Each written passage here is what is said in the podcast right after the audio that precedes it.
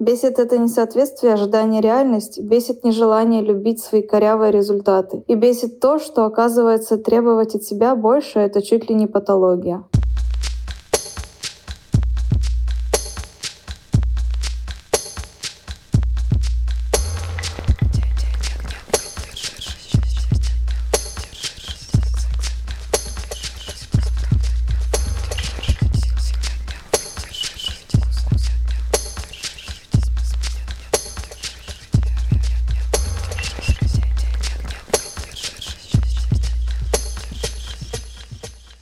Привет, с вами подкаст «Но вы держитесь», и мы Света Шедина и... Алексей Иванов. Здравствуйте, дорогие слушатели. Здравствуйте, дорогие слушатели. С Новым годом, с новым счастьем вас. Подожди, нам надо пожелать тогда уж, Свет, радости, удачи, здоровья, счастья. Мужа богатого, кому актуально. Мужа, чего сразу мужа? Мужа, жену. Или... партнера, трансперсону богатого. Небинарную персону, да. В общем... все, что душа желает вашего вот этого всего, но не слишком много, чтобы не стать каким-нибудь addicted ко всему хорошему. Да, в меру. Держите вашу дофаминовую систему в балансе удовольствия и страданий. Да, по мы со Светой явные эксперты по дофаминовой системе. А еще мы за то, чтобы мирное небо над головой было, вот это все. Так что желаем вам этого самого в этом году побольше. Да, а с вами подкаст, в общем-то, «Но вы держитесь». В общем-то, подкаст, в общем-то, держитесь. Но вы держитесь. И тут мы что делаем вообще? Мы тут адаптируемся к переменчивому миру. Да, мы резильные становимся очень. Мы воспринимаем вызовы судьбы и сложные эмоции как необходимые достаточно человеческого опыта. И надстраиваем над этим всем волшебные города нашей очень кристально адаптивной психики. Да, такую систему, в которой мы слушаем ваши или других каких-то людей бесяки. В общем, такое высказывание о том, что кому-то не нравится. Через это мы пытаемся понять, а что нам дух времени шепчет через свои вот эти города и ментальные конструкции. Пытаемся понять, а как с этим быть и как себя в этом поддержать. Поэтому, как всегда, начнем нашу беседу с бесяка. Сейчас мы его выберем. Давайте послушаем бесячок. Я, честно говоря, когда ты пошел за кофе, открыла наш бесячий бот, и мне сразу выпало какое-то старое сообщение, потому что я чистила бесяки. Но мне кажется, в начале и в конце года, на разломе эпох, это самый нужный бесяк сейчас. Бесит то, что психологи называют красивым словом самообесценивание. Это самый настоящий замкнутый круг. Что-то делаешь с удовольствием, азартом, вдохновением, а потом внутри что-то щелкает, и видишь вместо восхитительных успехов нечто кривое и нелепое. Бесит это несоответствие ожидания реальности, бесит нежелание любить свои корявые результаты. И бесит то, что, оказывается, требовать от себя больше — это чуть ли не патология. Сколько нужно исписать дневников благодарности и успехов, чтобы научиться ценить свой темп и уважать течение обстоятельств? Как рефреймить свои идеалы? Можно ли отказаться от ожиданий? И ведь это только сейчас стало называться обесценивание. Раньше говорили: «Ты можешь больше, с талантливых больше спрос, не довольствуйся малым». Что это вообще такое обесценивание? Стремление к несуществующему идеалу? Зависть, когда у других все лучше? Или страх пропустить что-то важное? Вот такое вот высказывание. Мне кажется, в момент, когда все подводили свои итоги года и отмечали кратный рост по всем фронтам, мне кажется, он стал очень актуален. Это момент, когда ты смотришь на свои результаты, и вот это вот коллективное облако из результатов других людей, оно начинает поддавливать в какой-то момент, и свои результаты уже не такими красивыми кажутся, как у всех людей в Инстаграме, коллективного Инстаграма. Согласен. Вообще сравнивать себя с другими довольно опасная дорожка, потому что она является... такой же естественный, как секс и пища, согласно антропологам и специалистам по эволюции. Существуем в иерархиях, и нам естественно, очень естественно сравнивать себя с другими, пытаться понять, где я нахожусь в иерархии, А когда вокруг Инстаграма и все рассказывают нереалистичные истории своей жизни на серфе, на Бали, с кучей бабла на арендованной машине, которые выдают за свою и прочее нереалистичные штуки, то, конечно, легко очень поставить себя в какую-то низкую штуку, низкую часть иерархии, где неизбежны какие-то грустяшки, депрессии и прочие вещи. Угу. Такая вот особенность нашего времени, почему многие и отказываются там от многих разных контактов, социальных сетей и так далее, чтобы как-то вот поберечь психику, скажем так. Ну или наоборот ищут сообщество, где, в общем, меньше вот этого писькомерения, что тоже как бы выход. Но в целом вот то, что рассказывает автор Бесика, он очень, мне кажется, откликается духу времени. Такой вот. Какой дух, такое время. Какое время, такой дух. Я тут в духе времени смотрела недавно эфир твой по подведению итогов года. И как раз в тему вот этого Бесика мне запомнилась там очень классная история, про которую ты рассказал. Осознавала прошлый год, писала какие-то мечты, направления на следующий год. И у тебя был там такой фрейм, чего-то хочется больше, чего-то хочется меньше, чего-то достаточно и чего-то спонтанно хочется делать. И вот мне очень понравилась история про «достаточно», уже хватит чего-то, что-то уже есть, это надо заметить. И мне кажется, очень часто вот этот момент, а где у меня чего-то достаточно, он как-то проходит мимо, когда что-то там планируешь на будущее или смотришь в прошлое, а в нем как будто бы заключается как раз весь кайф увидеть то, что уже есть, и то, что не нужно менять. Казалось, что это прикольная история, сделать ревизию того, что уже достаточно, и увидеть, а сколько много вообще-то есть уже. И можно порадоваться и не бежать куда-то с достижениями очередными. Да, кстати, еще про это хочется сказать, что в ноябре, по-моему, прошлого года, не боюсь соврать, может быть, в декабре умер Чарли Мангер, очень известный инвестор и типа правая рука Уоррена Баффета был. Уоррен Баффет — это самый, наверное, известный инвестор в мире и самый успешный. Самый богатый, успешный. Не знаю, как сейчас самый богатый, да. Ну, неважно. На самом деле, просто дело в том, что он очень умный, с очень большим количеством людей знаком. Это Чарли Мангер. И у него как раз какой-то я пост собирал, где были ключевые его идеи и мысли. Там он очень часто повторяет как раз эту идею, то, что фокусируйтесь на том, что уже есть. И я думаю, что если это говорит инвестор огромный, да, который, по идее, инвесторам платят за то, чтобы они фокусировались на том, чего еще нет, но как бы хочется, да, то есть как приумножить богатство, как сделать так, чтобы было больше. Вот, даже если он говорит, что как бы не, ребята, это как бы все не так важно, как фокусироваться на том, что уже есть, то, я думаю, это хороший, крайне хороший совет, крайне хорошая идея, чтобы как-то ее внедрить, не просто, так сказать, про это поговорить, а как-то сделать это естественной частью жизни. Да, я вообще восхищаюсь этими дедами, их способностью фокусироваться на том, где их дело, а где не их дело. И там всю жизнь там сидят, там читают книжки целый день и раз в год делают какую-то сделку, и там ты тоже писала в этом посте, по-моему, про их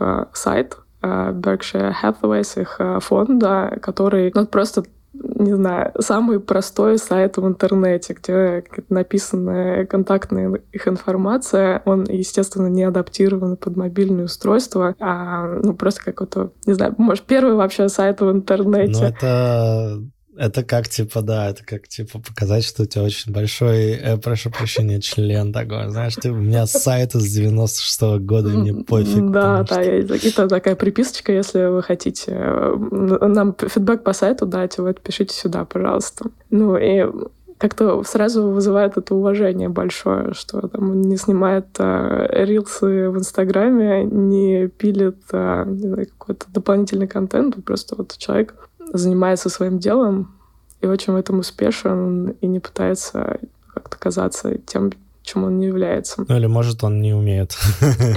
Тут нужно не забывать, что есть еще разрыв поколений большой. Я думаю, что там 2 поколения даже разрыв между нами и ребятами, которые управляют фондом. Ну да, действительно, времена меняются, формы взаимодействия меняются, и как бы вместе с ними некоторые правила игры. Я это называю гигиеной внимания, про комплекс мер, которые помогают не так сильно вовлекаться вот в все эти дофаминовые игры, связанные с тем, что человеку важно социальное взаимодействие, социальное сравнивание. Вот. Ну и в них, конечно же, входит количество экранного времени и, может быть, участие или неучастие в определенных соцсетях, потому что, вот, не знаю, соцсети типа Инсты, мне кажется, они прямо вот максимально заточены на то, что тебя подсаживают. Да, мы как-то очень подробно обсуждали все наши лайфхаки по тому, чтобы не подсаживаться на Инсту, а в эпизоде «Соцсетей нет».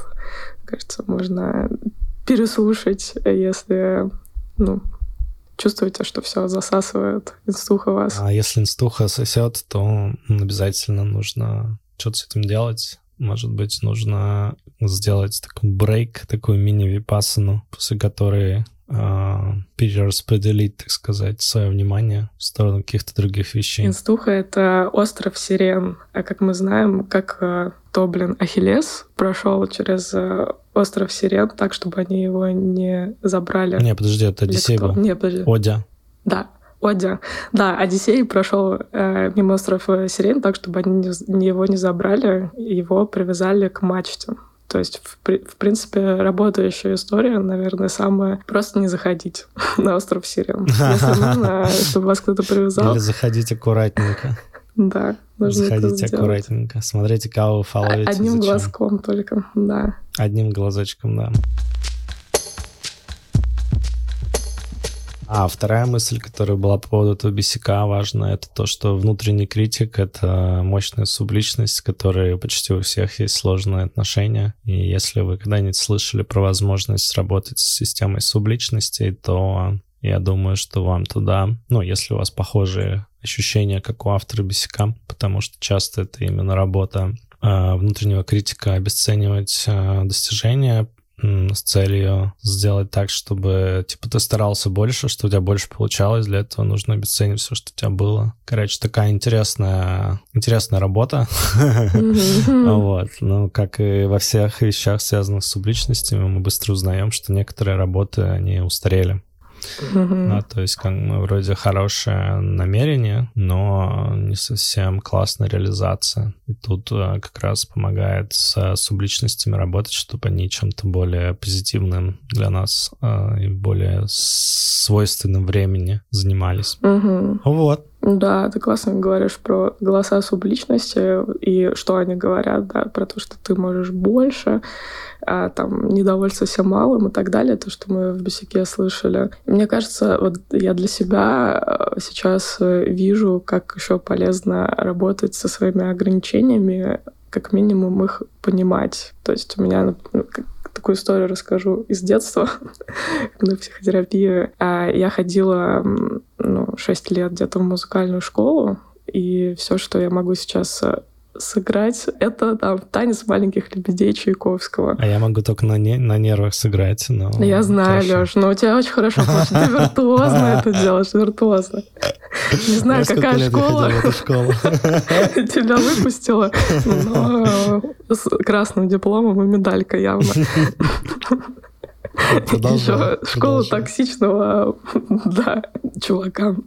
И мне вот всю жизнь в этой школе казалось, что вообще у меня есть какой-то талант, но я не хватает усидчивости, я ленюсь, мне надо там играть гаммы, мне надо больше заниматься. И мне казалось, что вот если я буду больше заниматься, то обязательно я стану исполнять, не знаю, какие-то произведения Рахманинова вообще легко, просто, красиво, лучше, чем Святослав Рихтер. Но нет, не было у меня никакого таланта, и даже слуха у меня не было особо. Вот, и не было тяги к исполнительству. У меня была просто какая-то идея, что, если там терпение и труд, все перетрут.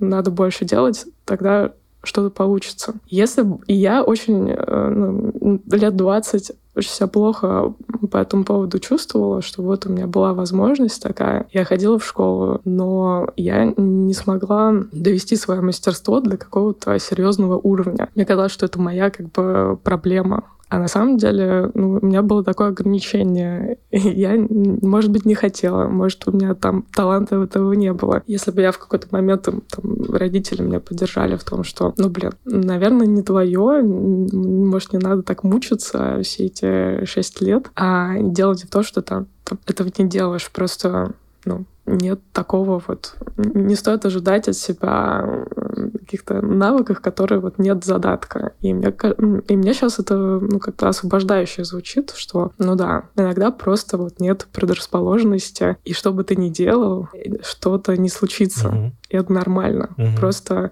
у тебя есть ограничения в твоих способностях. Да, согласен. Я бы так сказал, что еще важно себя, правильно отделять одно от другого, да, там, где нет предрасположенности, отделить очень верно от того, где просто нет опыта достаточного, да, то есть, например, можно посмотреть на чей-нибудь код на питоне и сказать, вообще не мое, я не понимаю эти ваши каракули, программирование вообще не для меня.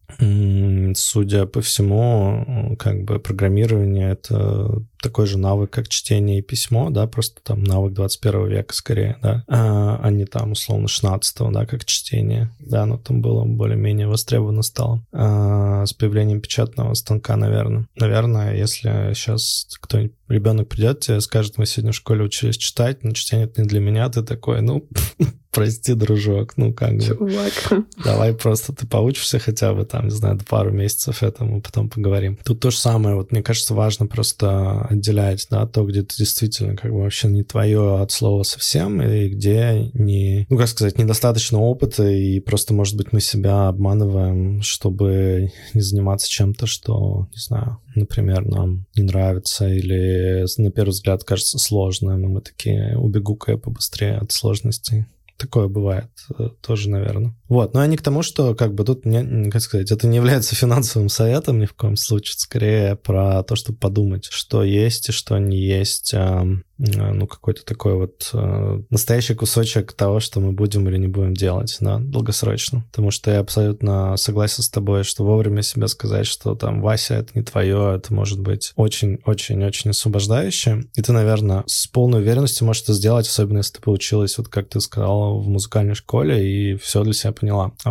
И, наверное, просто нужно отсматривать ситуации, где мы просто пытаемся убежать от какой-нибудь дополнительной ответственности или сложности, хотя она может принести нам много пользы в будущем. Такое тоже бывает. Да, согласна, абсолютно.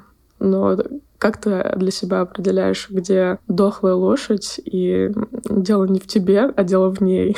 А где вообще-то надо было бы этот груз чуть-чуть потолкать побольше? Когда пахнет дохлой лошадью, я понимаю, что... This is it. Если честно, я бы так сказал, что при прочих равных есть ощущение того, твое это или не твое, после того, как ты провел, не знаю, хотя бы сотни часов делаешь что-то. Но я думаю, что есть также вещи, которые прям сразу кричат, типа, о, меня, пожалуйста, делай, да. И, наверное, есть эта вся система подкрепления, когда ты делаешь что-то, что твоему организму нравится, он спешит тебе об этом как-то сообщить, сказать, да, все так, давай делать это больше. Mm-hmm. Например, я знаком хорошо с Наташей Синдеевой. Наташа очень-очень любит танго. Мы с ней про это разговаривали, я спрашивал ее, что вообще, как и когда. Она такая, как любовь с первого взгляда. Начинаешь чем-то заниматься, понимаешь, что все прямо штырит, невозможно. И хочется заниматься, и хочется в конкурсах участвовать,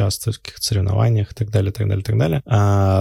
Как-то так, то есть такое тоже бывает. Mm-hmm. Другое дело, что если гоняться только за таким ощущением и не делать ничего такого, скажем так, среднеприятного или, может быть, даже порой неприятного, типа налогов, то, конечно, можно легко уйти в эту какую-то степень избегания.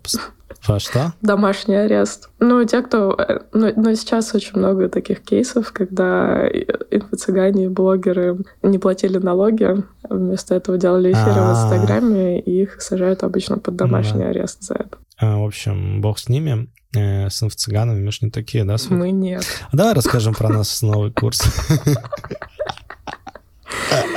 Да, ребят, наш новый курс, кстати, офигенно прошел в декабре.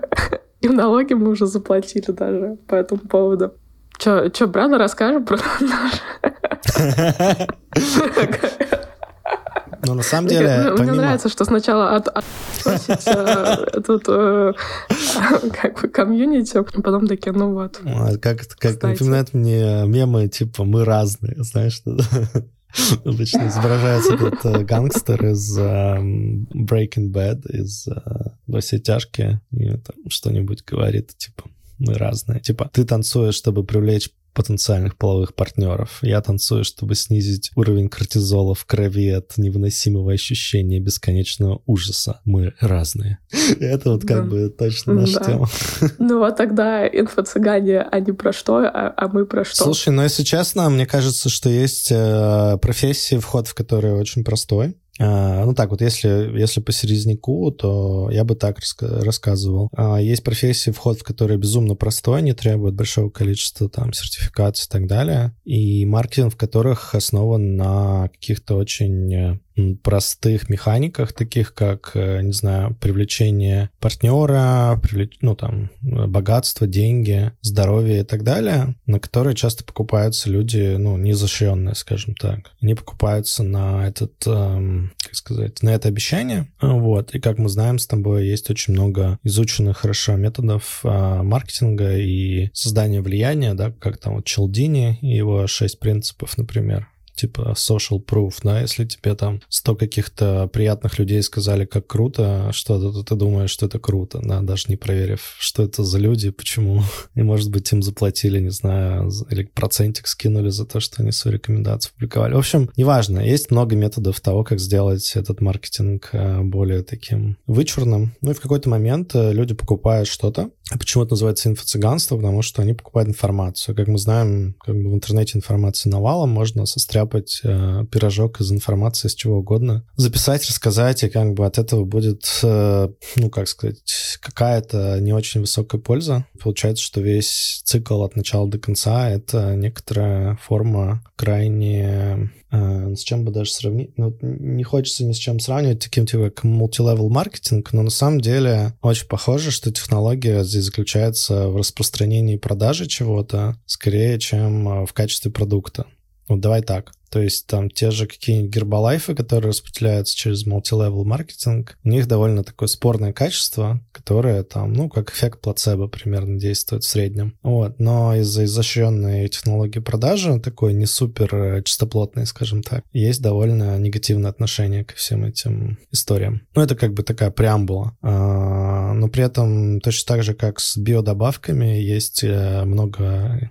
компании, которые как бы ресерчат, вкладываются в это, смотрят за качеством и так далее. Их нельзя просто взять и сказать, что это то же самое, что какой-нибудь Гербалайф. Или там, не знаю, какие-нибудь производители посуды, которые нельзя сравнить просто с какими-то там MLM-щиками, которые продают посуду и так далее. Ну, то есть как бы там качество продукта важнее. Вот мне кажется, что проблема с инфо-цыганами, то, что у них качество продукта на самом деле не супер высокое, а вот эти вот технологии влияния на уровне маркетинга очень какие-то такие спорные, скажем так, на грани. Ну да, они очень часто на уязвимостях людей, ну, как бы создается. Ну да, играют на всех базовых штуках. Там, не знаю, можно посмотреть документалку про саентологию, мне очень понравится. Getting Clear называется, да? Типа выводя на чистую воду или что-то такое, да, по-русски. Ну, вот она точно есть, можно найти ее в интернете. Ой, да, я, по-моему, смотрела, очень интересная. Правда. Смотрел, да? Да, там прям рассказан весь процесс, как произошла самая крупная такая вот спиритуальная организация в Америке, как она вовлекла очень известных людей, там, политиков, актеров, типа Тома Круза и так далее, и все вот эти технологии прям видны, как они используются. Типа привлечение средств, уход налогов, не знаю, то, что люди какие-то проявляют эмоциональные штуки, не знаю, рассказывают о себе, а потом это активно используется. Вот эти уровни, да, условно, там, на каком-то уровне, там, я на 14-м, а ты там на 8-м, поэтому я больше там преисполнен в познании чем-то. И прочая хрень. Вот как бы ты прям вот это вот начинаешь такой чувствовать, такой, ну, пахнет. Ну, по крайней мере, у меня довольно быстро случается такое. Такая реакция. Сколько бы ни было разоблачений саентологов, до сих пор отлично они себя чувствуют. И в каждом американском зажиточном городе можно встретить церквушечку, в которую можно вступить, чем будут все рады. Они точно адресуют какие-то базовые людские потребности и делают это достаточно хорошо, чтобы продолжать жить. Да? То есть если бы они ничего не создавали, никакой ценности вообще, то, наверное, бы их все позакрывали. Какую-то ценность они создают. Вопрос в качестве. Ты знаешь, вот как, типа, можно есть тушенку, а можно стейк. И как бы есть люди, которые защищают тушенку, потому что нравится тушенка. С гречью особенно. Она, может быть, содержит большой какой-нибудь ностальгический там... потенциал. Ностальгическую штуку, да. Правда, эти же люди, наверное, потом читают какие-нибудь исследования, что там плохо переработанное мясо ведет к раку, и такие, блин, что-то зря так много тушенки. Вот, такое тоже может быть. Ну, кстати, это реально, это в Гарварде провели лонгитюдные исследования, выяснили, что люди, которые ели переработанное мясо несколько раз в неделю, и те, кто не ели, они прямо находятся в разных категориях по частоте заболевания раком. Прям статистически значимо раз. Ну ладно, о чем мы с тобой заговорили про инфо-цыган наших любимых? Как мы перешли от инфо-цыган к тушенке. Ну, что-то все очень рядом, потому что мы изначально говорили про мертвую лошадь и живую, а потом... как-то естественным образом дошло до тушенки. Смотри, сегодня ты инфо-цыган, завтра у тебя проблемы с государством, послезавтра ты на фронте, и вот ты ешь тушенку. Все связано, все переплетено. Но в этом государстве можно и не быть инфо-цыганом, чтобы попасть ближе к тушенке, к сожалению. Да. Можно, да, согласен, есть такой риск. От тушенки не зарекайся, как говорится. А, так вот, мы же с тобой хотели поделиться, как классно прошла группа по аутентичному лидерству, которую мы взяли, сделали в начале... Да. В конце ноября, в начале декабря. Да, вообще звучит завораживающе. Аутентичное лидерство. Это так красиво. Меня очень вдохновляет и этот концепт, и из чего оно вообще состоит, по нашему мнению. Да, давай, может быть, для контекста расскажем предысторию, а потом расскажем, что нас так вдохновило в итоге. Ой, расскажи, Лёш, вот. Так интересно. Да ладно, слушай, что-то я сегодня и так много тренжу, давай ты, Свет, расскажи предысторию. Начни с того, что мы какое-то время уже занимаемся этими вещами. Да, мы за 1900 1800. Еще когда интернет был молод. Ну, родились мы с Лешей, когда интернета не было в общей доступности вообще. Не было мобильных телефонов. Поэтому мы сидели и читали книжки у бабушки в деревне, нарабатывали себе ментальные модели. Потом мы выросли.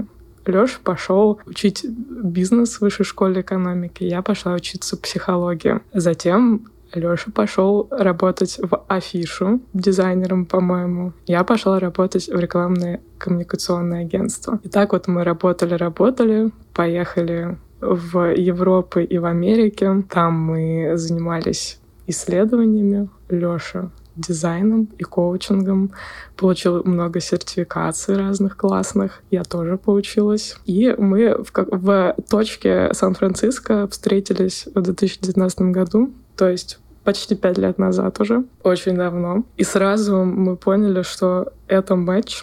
Мы записывали подкаст. Тогда я вела другой подкаст, назывался он «Вандерласт». Прям сразу родился подкаст вот этот, который вы слушаете, «Но вы держитесь». А из этого подкаста «Но вы держитесь», где мы собирали бесяки человеческие, как-то их рефреймили, мы поняли, что много бесяков происходит про коммуникацию, когда нечетко обозначены границы, невысказаны потребности, эмоции и так далее. Мы поняли, что надо это систематизировать и сделать из этого проект. Так родилась аутентичная коммуникация. Из этого проекта и курса аутентичной коммуникации родилась книга по аутентичной коммуникации, которая вышла в издательстве «Альпина». Это книга про практику честного и бережного общения, которая стала бестселлером и собрала очень много позитивных, классных отзывов. На Озоне, по-моему, 4,8 сейчас, 4,9, на Литресе 4,7 из 5. Ну, это, мне кажется, офигенный результат. И вот потихонечку из вот этого аутентичной коммуникации начало прорастать аутентичное лидерство. Мы заметили, что людям, есть некоторые проблемы, когда они доходят до какого-то уровня своего развития профессионального и начинают управлять командой, у них возникает такая потребность в том, чтобы делать это более эффективно и аутентично себе. Мы это все послушали, и хочешь, Лёша, рассказать, как мы это все синтезировали? Мы послушали, сперва людей сделали курс по аутентичной коммуникации, и, в общем, мы там довольно много продуктового метода использовали. Потом поняли, что те же самые люди, которые хотят на коммуникацию и ходят на коммуникацию, они довольно часто отделяют общение личное и бизнесовое. Вот. Что такое общение в бизнесе? Это, по сути, лидерство. То есть это то, как мы лидируем нашу команду, это то, как мы взаимодействуем с другими, это то, как мы, в общем, проявляемся социально, скажем так, да, не как специалист, а именно как, можно сказать, что лидер, да, то есть если так сравнить, не экспертно, а как такие достиженцы, которые умеют взаимодействовать с другими. У нас, как ни странно, было много чего сказать на эту тему. Мало того, что сказать, так еще и поработать над чем, потому что мы с Светой довольно давно в этой всей теме. У меня довольно много коучинговых клиентов, мы с ними все это индивидуально часто обсуждаем. И тут получилась такая возможность, что ли, собрать это все вместе, запаковать классно и провести первые несколько встреч. По-моему, у нас около 10 тем было, да, Свет, в итоге? Да, и плюс мы 4 года работали со всякими компаниями, корпорациями, мы делали тренинги по аутентичной коммуникации, и из этого опыта тоже много родилось классного контента и практик. Так что прям сразу первый поток прошел очень бодро, и мне очень понравилось. А главное, что участникам все понравилось. Да, слушай, нам всем зашло очень. У тебя какая тема из этих 10 была любимой? Не знаю, которая тебе понравилась больше всего. У нас был такой, мне кажется, баланс тем интересный, но, как ни странно, и мне, и большинству участников понравились темы про теневые аспекты и про архетипы лидерства. То есть вот какое-то копание в глубоком чем-то, что не на поверхности лежит, в своей личности.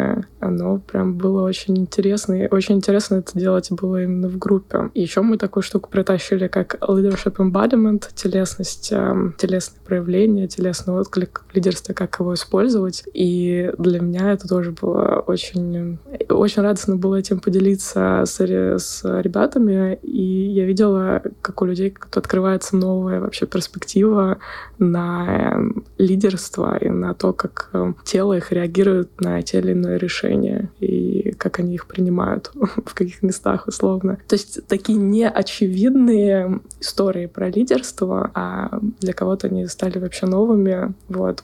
И мне очень понравилось, что мы это добавили, и я видела, какой отклик это имело у участников. А что тебе понравилось?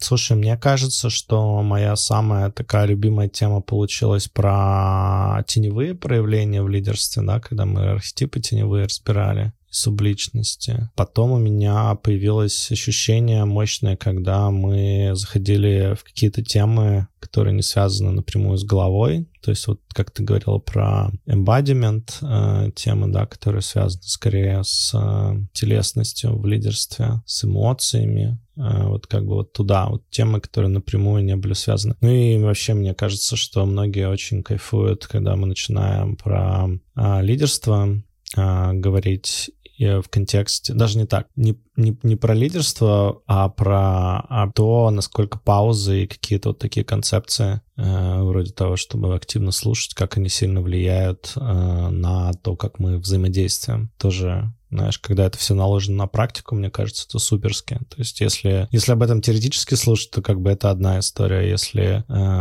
из этого делать какие-то практики и с партнерами это все тестировать и брать кейсы, потому что мы же много кейсов брали, то из этого получается достаточно прикольная штука. Вот, мне вот это понравилось. Угу, согласна. Но мне очень понравилось, как мы сделали практику. Мне кажется, мы достигли какого-то sweet spot'а. Дзенчика.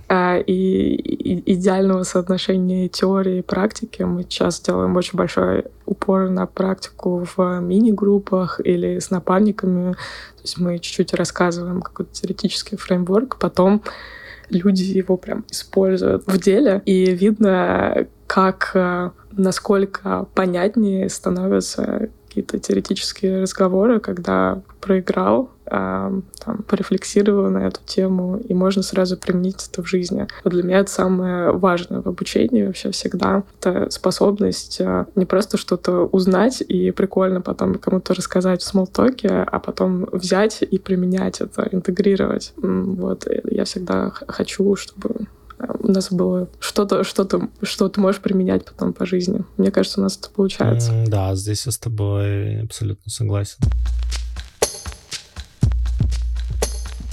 Ну что ж. Мне кажется, Кулик хорошо похвалил свое болото уже. Отлично.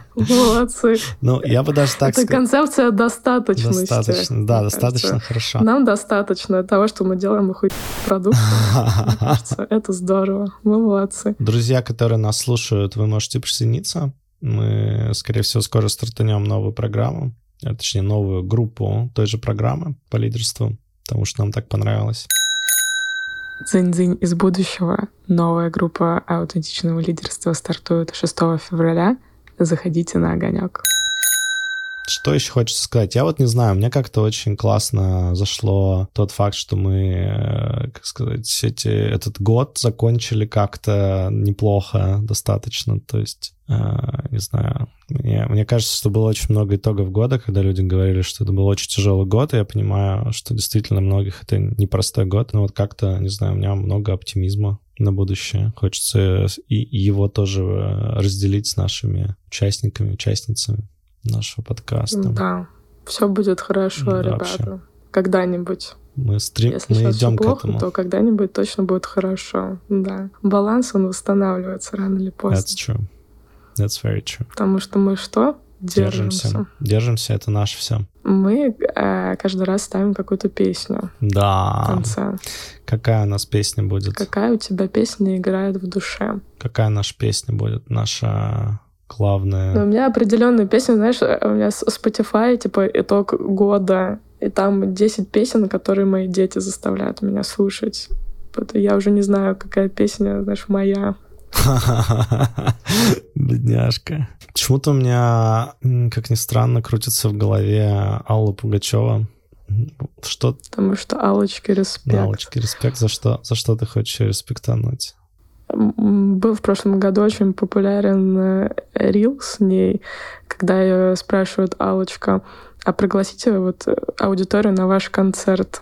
Она такая говорит: пригласить на концерт. Ну, хотите, приходите. Не хотите, не приходите. Типа, вот, ваш выбор. И мне нравится вот Аллочкина трушность и верность себе. Вот она, мне кажется, удивительным человеком, который за 500 лет на эстраде все-таки сохранила свою человечность. Как насчет поставить ее песню «Ах, как хочется жить»? Прекрасно. Жить хочется. Песня воодушевляющая. Ну что, вам желаем этого. С вами были Света Шедина и Алексей Иванов. Держитесь там и живите. Yes.